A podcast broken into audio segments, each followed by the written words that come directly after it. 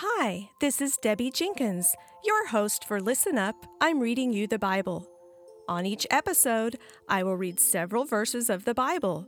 Check the episode notes to find out which version of the Bible I'm reading from.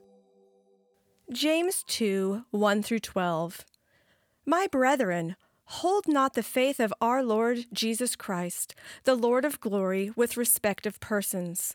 For if there come into your synagogue a man with a gold ring, in fine clothing, and there come in also a poor man in vile clothing, and ye have regard to him that weareth the fine clothing, and say, Sit thou here in a good place, and ye say to the poor man, Stand thou there, or sit under my footstool. Do ye not make distinctions among yourselves, and become judges with evil thoughts? Hearken, my beloved brethren. Did not God choose them that are poor, as to the world, to be rich in faith, and heirs of the kingdom, which he promised to them that love him?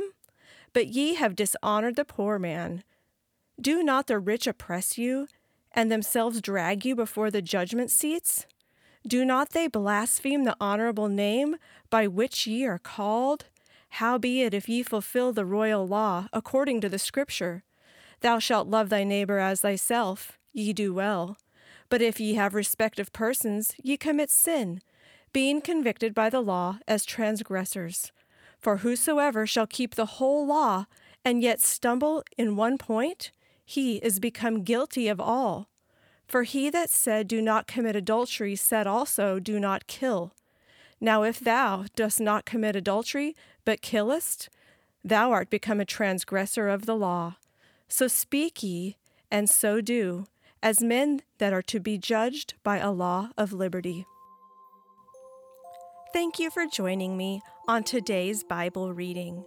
Please subscribe wherever you listen to podcasts.